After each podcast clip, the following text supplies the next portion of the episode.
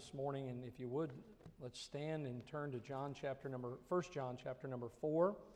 1 John chapter number 4, and I hope that as our hearts have been prepared by the music this morning, that we would always remember what the Lord has done for us. I know that as a church, there are five or six times throughout the year that we observe one of the two ordinances, and that is the Lord's table. And when we do that, Jesus said, Do this as oft as you will in remembrance of me.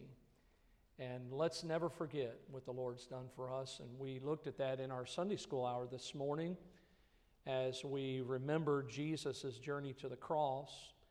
And uh, as we continue here this morning, just a little, if you wanted to call it, mini series leading up to our missions conference, and uh, just I just couldn't shake this idea of reach as we think about each one reach one. Last week we looked at the difference that Jesus makes. Jesus makes all the difference. Amen. As you think about that, then this morning we're going to look at how love makes the difference. And you'll see this from our passage this morning in 1 John chapter number 4 if you'll find your place there either in your Bible or in the notes. You can follow along beginning in verse number 9. The Bible says, In this was manifested the love of God toward us, because that God sent his only begotten Son into the world, that we might live through him. Herein is love, not that we loved God, but that he loved us and gave sent his son to be the propitiation for our sins. Beloved, if God so loved us, we ought also to love one another. No man has seen God at any time. If we love one another, God dwelleth in us, and his love is perfected in us. Hereby know we that we dwell in him, and he in us, because he hath given us of his Spirit. And let's have a word of prayer as we begin this morning. Lord, thank you again for your love. And I pray that we would see this morning the magnitude of it. Lord, use your word in our hearts today. Thank you for those that have come to visit with us today. I pray that you would bless their time here also. And Lord, may we truly meet with you this morning and know of your love for us. In Jesus' name we pray. Amen. You may be seated this morning. And as you're, as you're having a seat this morning, I know that sometimes in life it, it's as if we don't feel the love that we think we should feel. Sometimes, as even our family and friends are around us, we just don't feel loved. Kind of reminds me of years ago, there was a story about the UCLA football coach. His real name was Pepper Rodgers. Pepper Rodgers was going through a like some coaches do from time to time, a terrible season, football season, and they just seem to be losing one game after another. It could have been just like the Miami Dolphins, I guess. But the, uh, the fans, and I've noticed this, fans simply just, they don't like coaches that lose. They were struggling with the way the season was going, and the more they lost, the more uh, Coach Pepper Rodgers felt pain. I mean, it was with each loss that it seemed like more and more people were just giving him a hard time. And he went on to say that later during the season that his dog was his only true friend. The only friend he had in the world was his dog. And he went to his wife and he said to his wife, You know, sweetheart, he says, every man needs at least two friends. And his wife, you know what she did? She went out and got him another dog. Sometimes we're kind of like Coach Rodgers. We just don't feel loved. It's as if no one loves us. And in the world we live in, we look around and we see some of the things that are going on. And we've witnessed a lot of the devastation, especially here in this part of the country. If you've watched the weather over the last week, you see all the things that are going on. There, are wildfires that are taking place. We've seen reports over the years of tsunamis, uh, certainly a lot of mass shootings that have taken place. And you see all of this, and you, it's as if we wonder about the love of God. You see all of this and you wonder where is God's love in all of this? How could all this be taking place? But can I turn your eyes to 1 John 4 8 there in your notes? The Bible says, He that loveth not knoweth not God, for God is what? See, the very nature of God. He is personified by love. God is love. It's part of His distinct person. It is who He is, it is His being. And this morning, I want you and I, from 1 John chapter number 4, I want you to, and I to see how God does love us. God loves you this morning, and that God has not only uh, God not only loves us, but God has revealed that love that He has to us in an amazing way. He wants to use us, you and I, to be a manifestation of His love in this current day that we live in. Now, you might not think of yourself or think of your life in that way, but it is true that God has revealed His love to us, and He wants us then to reveal that love to others. So notice as we look at 1 John chapter number 4, the manifestation of love. In other words, how have we witnessed or seen God's love? Well, notice we have seen it in a personal way, a personal manifestation. Look back in verse number 9 as we go through this passage.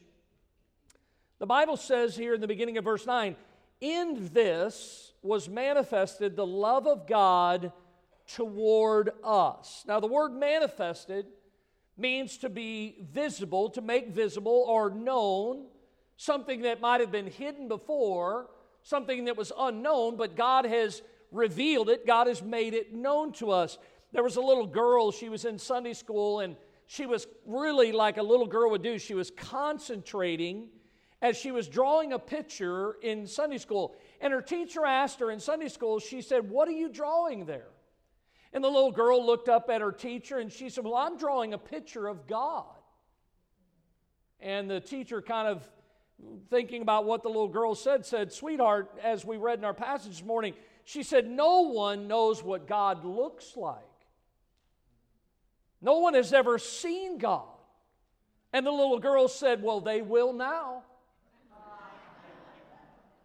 She was that confident that what she was putting on that paper was her idea. Now, look, a lot of times you see, maybe some of you might even in your home. I've seen people that, that either sell or put on uh, the, the internet or people that purchase in a store pictures of Jesus. No one's ever seen Jesus. It's maybe a, something that in their mind, if, if this is what to them, Jesus, like that little girl, what Jesus would look like. But the fact is, no one has ever seen God, but God has made known to us in a personal way his person and his love through who? Jesus Christ. God has revealed his love to us. He has personally manifested his individual love. Again, look at verse number 9. In this was manifested the love of God toward us. God manifested, He revealed what was unknown to us. It was revealed to us. The Bible says God's love is towards us. God loves you this morning. Look, whether you believe it or not, the fact remains God loves you. And I'm going to tell you something that you ought to take great comfort in that. 1 John 4 19, we love him. Why? Because he first loved us. God's love is different than our love. Before we ever thought about God, before you ever knew God, God loved you. Now, the songwriter wrote these words Could we with the ink the ocean fill, were the skies of parchment made, were every stalk on earth a quill, and every man a scribe by trade? To write the love of God above would drain the ocean dry, nor could the scroll contain the whole, though stretched from sky to sky. O love of God, how rich and pure, how measureless and strong. It shall forevermore endure the saints and angels' song. As that songwriter wrote that, listen, can I tell you this morning that God had already planned to give his son to die for our sins. It was an individual love, but notice also it's a manifested sacrificial love because when we think about how the Bible says in verse number 9, it was manifested toward us. Look at because that God sent his only begotten son into the world. Let's let's say those words together. His only begotten son. Now think about that. Because God's love responded to our need. We are sinners. And as we think about this, Romans 5 8, God commendeth his love toward us in that while we were yet sinners, Christ died for us.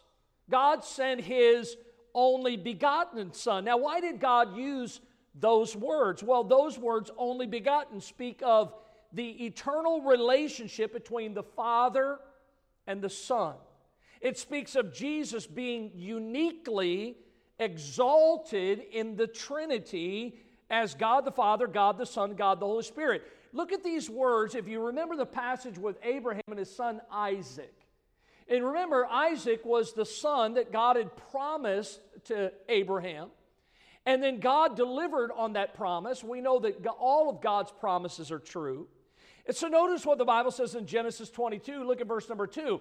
And he said, Take now thy son, look at these words, thine only son, Isaac, whom thou lovest. Look over in Hebrews chapter 11, verse 17.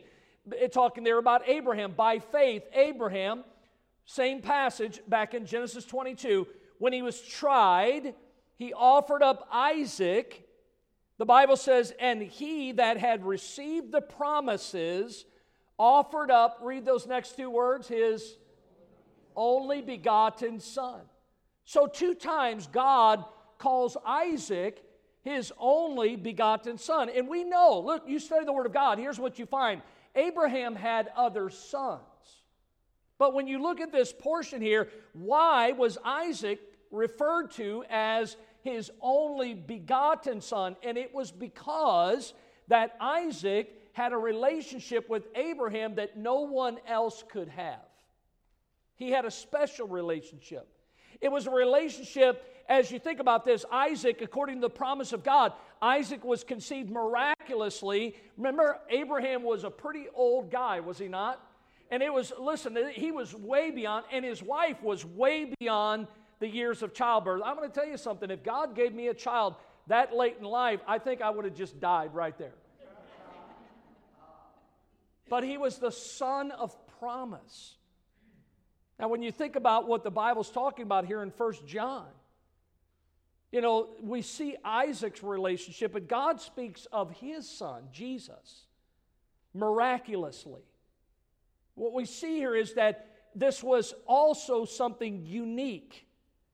It was a one and only relationship. Jesus Christ is the anointed Son of God. Uh, Harry Ironside said this The only begotten Son tells of our blessed Lord in the past eternity as one person of the adorable Trinity in eternal relationship with the Father. Others are sons by creation, as Adam was, or by the new birth, as believers are, but He, Jesus, alone is the unique Son. God was manifesting his love to us by sending his only begotten son. Look at 1 John 3:16. Hereby perceive we the love of God because he laid down his life for us and we ought to lay down our lives for the brethren. Romans 8:32 He spared not his own son but delivered him up for us all. How shall he not with him also freely give us all things. Jesus is the personal manifestation of God's love. It was something that was unknown. That's why God sent his son. All those years, all those Hebrews waited for the coming of the Messiah. Remember last week we looked at the woman at the well and how she did not know. And she says, Hey, listen, when he does come, he's going to tell me. And Jesus said, I that speak unto thee am he. And so God sent his son, Jesus, who was the personal manifestation of God's love. He came personally, he lived on this earth, he, he walked among people. And the Bible says that he gave his life, he shed his blood that we might have eternal life, and then he died for our sins. And so notice that as we think about this love, that it that is a personal manifestation. But notice, secondly, it's an eternal manifestation. Go back to verse number nine, look at the verse again. In this was manifested the love of God toward us, because that God sent his only begotten Son into the world. Here it is, that we might live how? Through him. Now think about those words because it says that we might live through him. It is something that what God is describing here that transcends this lifetime. It's talking about even the next. You see, it's talking about something that is eternal, that we might live. It's talking about eternal life that only comes through God.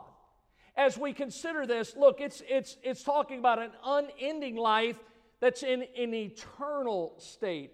That's why Jesus refers to it many times in the New Testament as everlasting life, eternal life. Look, it's something that is forever. Why? Because God is the one that gives us that life. The scriptures say to be absent from the body is to be what? Present with the Lord. See, eternal life is through this manifested one, Jesus Christ the one that God has made known to us. Eternal life is not through the baptismal waters. Eternal life is not through the sacraments and it's not through a church.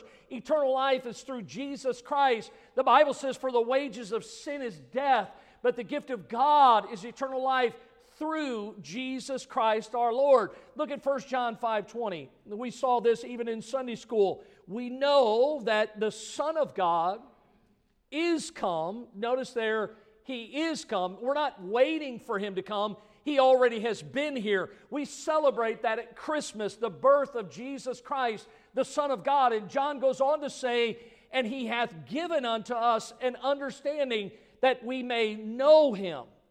That is true. There's a lot of religions today that say you can't know God. Listen, I'm going to tell you if you hold a copy of God's Word in your hand, the Bible this morning. That's God's words, that's not man's words. And God gave that to you so that you might know Him. These things have I given unto you. I've written them unto you that you may know that you have eternal life. And John, writing here, notice again, he says that he's given us an understanding that we may know him and that he that is true, that we are in him that is true, even in his Son, Jesus Christ. This is the true God, eternal life. See, Jesus is the true God. He is eternal life. The very words God and Jesus, they are words that are synonymously used. In other words, God's Son, Jesus, is the true God. That's what the Bible tells us. That Jesus alone can give eternal life. Folks, he said it himself I am the way, the truth, and the life. No man cometh unto the Father but by me. The only way is through Jesus Christ. See, you must be talking here about eternal. Jesus is eternal God. You have to be eternal to offer something that is eternal. And Jesus was offering something that he could fulfill, and that's exactly what he did. He was the manifestation of God's love, and that manifestation is found in Jesus Christ. Can I get an amen this morning? Listen, I'm going to tell you something. Where would we be without Jesus? You see, I see the manifestation of his love. But notice I see, secondly, as John writes on, I see the mercy of love. Now look at verse number 10. Look at the first word. Herein is love. In case we didn't know what it was or where it was, here he says, Herein is love, not that we loved God, but that he loved us. And he sent his son to be the propitiation for our sins. Now, as you look at the first part of that verse, notice that there's an order that God gives when you think about the mercy of love. See, the love was initiated by God.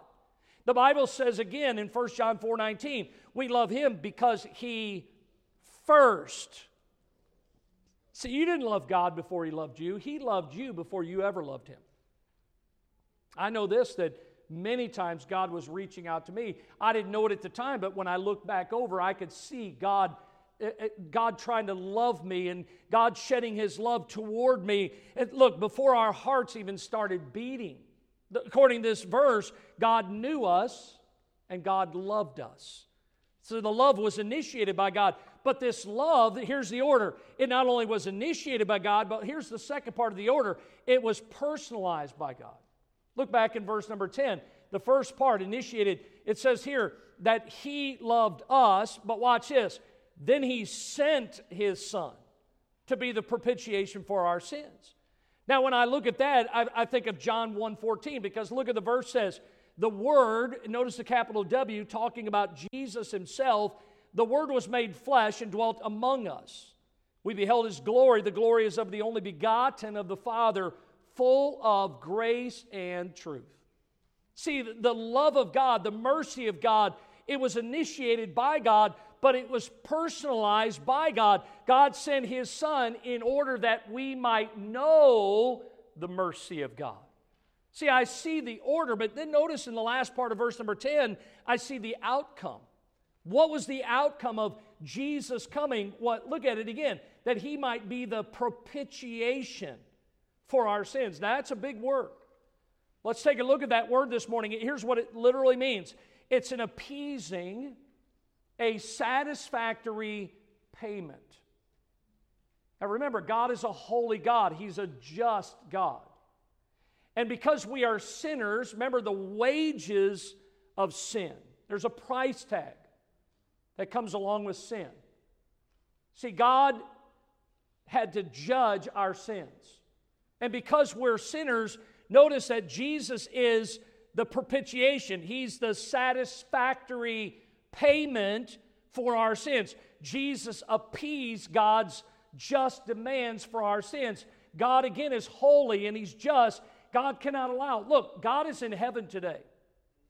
Here's the question Is there sin in heaven? Well, then sinners can't go to heaven.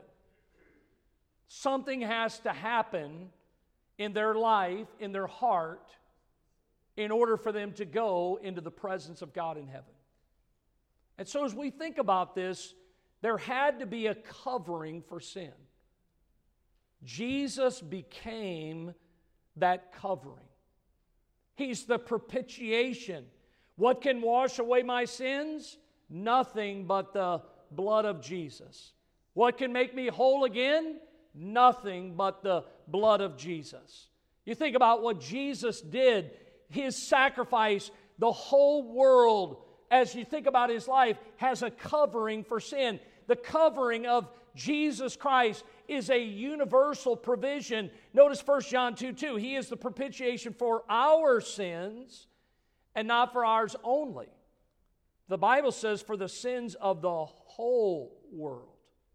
God so loved the world. Clearly, Jesus loves the world. His blood covers all who believe. Anyone that would come to him by faith that can have their sins forgiven. This covering is not only a universal provision, but it is a righteous provision. God, in His love, listen, God found a way for His righteousness to be appeased, for there to be a satisfactory payment for sin and that came through the Lord Jesus Christ. Look at Romans chapter 3. Being freely, justified freely by his grace, through the redemption that is in Christ Jesus, whom God has set forth to be a propitiation through faith in his blood, to declare his righteousness for the remission of sins that are past, through the forbearance of God, to declare, I say, at this time, his righteousness that he might be just and the justifier of him which believeth in Jesus. Do you see the mercy of God's love this morning? How that it is through the shedding of Jesus' blood. And clearly we see the love of God was manifested to us through Jesus Christ. And we see the mercy of God's love is through the shedding of the blood of Jesus Christ, how Jesus was the satisfactory payment of a just God. But then notice, thirdly, this morning, the mission of love. Because the world, when you look around it, this world we live in has a strange way to define or to speak about love. Their definition of love is definitely not the same as God's because in this passage 1 John chapter 4 God's not talking about a sensual love God's not talking about a, a friendship type of love look at verse number 11 beloved if God so loved notice it doesn't just say if God loved us if God so loved us look at these words we ought also to do what love one another See, God loved us, but we ought to love one another. That's a deeper kind of love. Ephesians chapter 2, look at if you are in Christ this morning, the Bible says we are his workmanship. We're created in Christ Jesus unto good works that notice which God hath before ordained that we should walk in them. This morning, as you think about your life, if you love the Lord, then the outward mission of your life should be being displayed. In other words, if God loved you, then you ought to love others. That's what the Bible says here. So, what is the basis of this mission? In other words, why in the world, Pastor, do we need to love other people? Upon what do we base this command that we are to love one another? Well, the basis of this command to love one another is based on this love that he had. It was his example to us. We looked at this verse again this morning, John 15, 13. Greater love hath no man than this. There's not been a greater display, greater example of love that when Jesus laid down his life for us. Jesus is saying, Look, I've tried to show you by my life, by my example, how to love other people. Look, folks, I'm going to tell you if you read the Bible, you don't have to say, Well, I don't know how to love other people. Just look at the example of Jesus.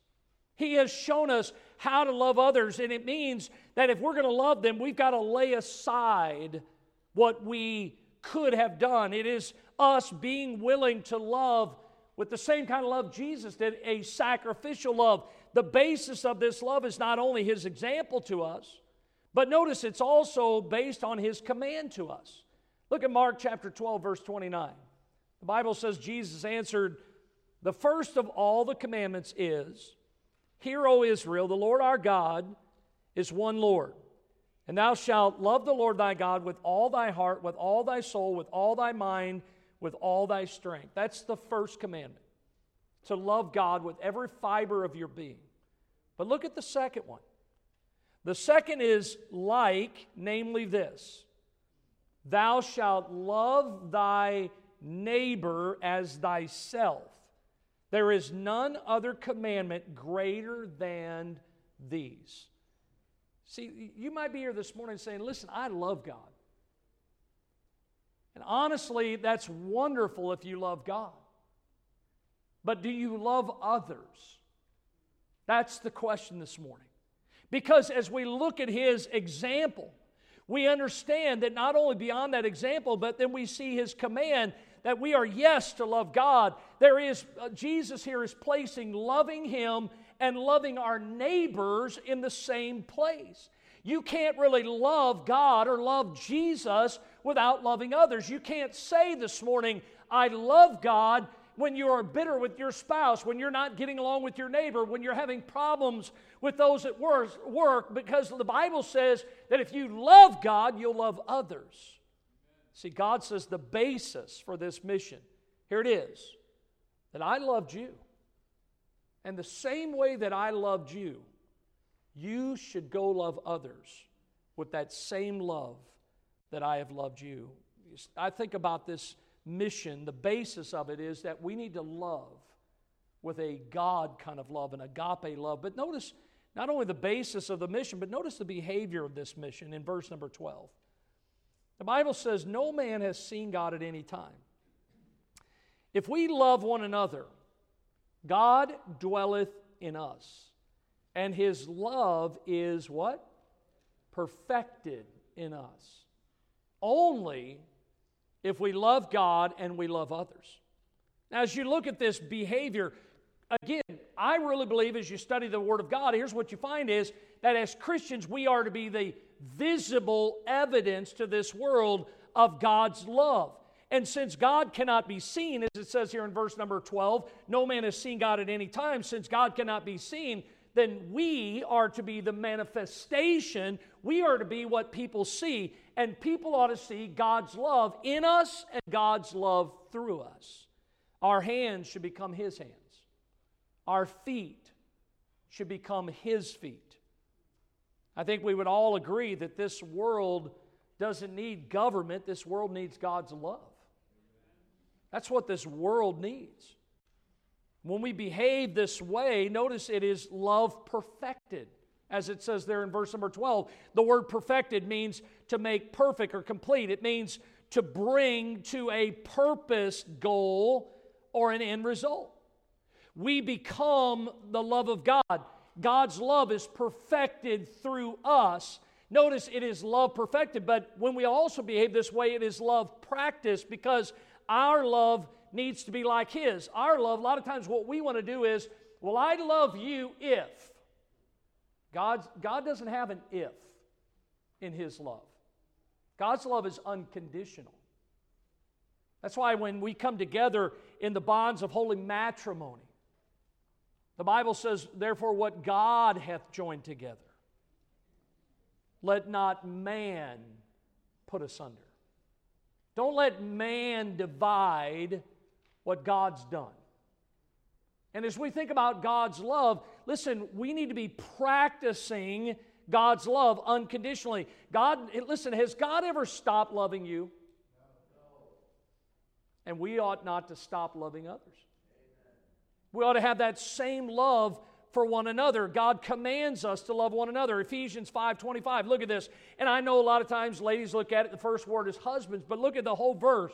Husbands love your wives. Here it is. The example. Even as Christ also loved the church and gave himself. That's how much he loved us. The church is not a building the church is the people of God. The greatest example, listen, yes, for us as husbands in that verse is we ought to love our spouse, our wife, as much as Jesus. Well, how much did Jesus love the church? How much did he love the people of God? Enough to give himself for them. That's how we are to love. That's love practice. Learn to love just like Jesus loved. In other words, imitate. There's nothing wrong with imitating Jesus. The Bible says we're Christians. That means to be like Christ. Listen, God says it's okay if you want to go ahead and, and be exactly like my son, that you would be conformed to his image. The Bible tells us in, in John 13 35, by this shall all men know that you're my disciples. Here it is. Here's the proof. If you have love one for another. Now, the question is this how then can we continue to love others? How is that possible? To love people the way God loved us? Well, I'm glad you asked. The answer to that question is you can't. Say, Pastor, I thought you told us that we were supposed to. You can't, but God can. Look at verse 13.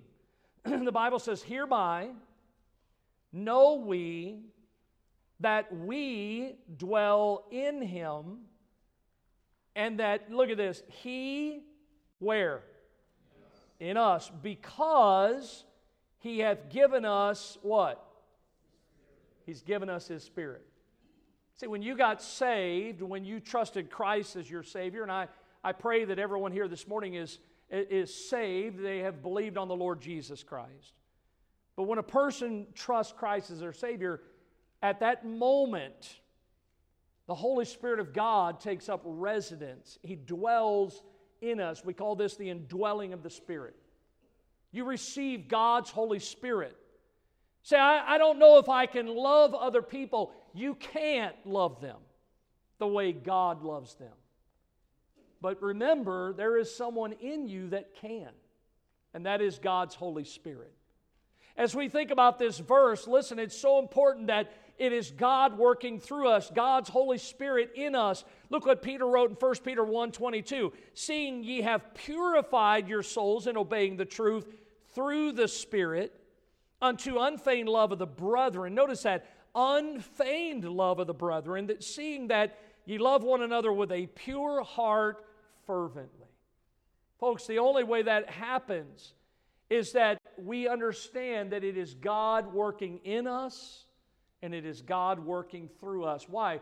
Because He wants His love to be manifested to this world. God is calling us to enter into this mission of His love.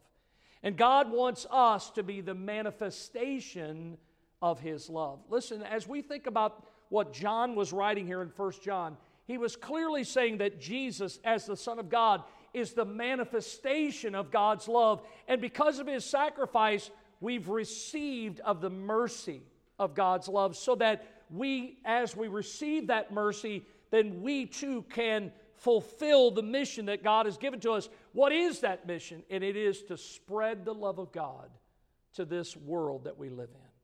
I love this little statement somebody made years ago whoever loves much does much. Do you love God this morning? And if you do love God this morning, do you love others the way that you should? Would you bow your heads with me this morning? With our heads bowed and our eyes closed, I wonder this morning if you know the Lord as your Savior. Can you say that there's been a time, a place in your life that you've put your faith and trust in Christ and Christ alone? I, I think there's no way that after hearing a message like this, how many times that John wrote about the love of God? That he loved you before you ever loved him. It doesn't matter what you've done, where you've been, the sin in your life this morning. Do not believe the lie of the devil. The simple truth is this God loves you. And he loved you so much that he sent his son to die for your sin. The Bible says God is not willing that any would perish, but that all would come to repentance. The Bible says, For whosoever shall call upon the name of the Lord shall be saved. That's God's promise, not this church's. I wonder this morning if there's someone here today that would be honest with God. I've never had a time in my life. I've heard the message this morning. I guess I never realized how much God loved me. But God has made it perfectly clear this morning. And I've been looking at my life. I've been thinking that, listen, I've done this and this and this. And God could never love me. God could never save me. But this morning, God showed me that I can be saved because He loved me. Jesus gave His life for me. And this morning, I want to put my faith in Christ. If that's you this morning, I'm not saved, but I'd like to put my faith in the Lord Jesus so that I can have eternal life. Would you slip your hand up this morning? I'm not saved, but I want to be saved. Just raise your hand. You can put it right back down. Anyone at all this morning. I've never had a time, but I, I hear the message this morning from God's Word. And I see how much He loves me. You can put your hand up and right back down. And all of you that did not raise or did not raise your hand, I pray that you know Christ as your Savior. How many of you, as a testimony, could slip your hand up? I am saved. I know Christ is my Savior. Many hands across this auditorium. This morning, we ought to be thankful for God's love. God's love came to us in the form of His Son, Jesus. And it's because of God's mercy that we did not receive what we really deserved, and that was death and hell. And God's mission for us that are saved is that we would be a visible representation of God's love. How many of you, by an upraised hand this morning, would say, with God's help, I want to follow this command? I want to show God's love to others around me. Would you raise your hand this morning? Many hands are going up. Would you stand with me this morning? Lord, thank you for this morning. Thank you for your love and in the form of your Son. I pray that you would help our church collectively, Lord, to, to just give our lives to be used by you to show your love to this lost and dying world, to this world that hates you. that's an enemy with you. God, use us that they might see your love, that they might see your Son, Jesus. Bless the invitation. Lord, I pray that as you have spoken to hearts, that they would respond this morning to this invitation.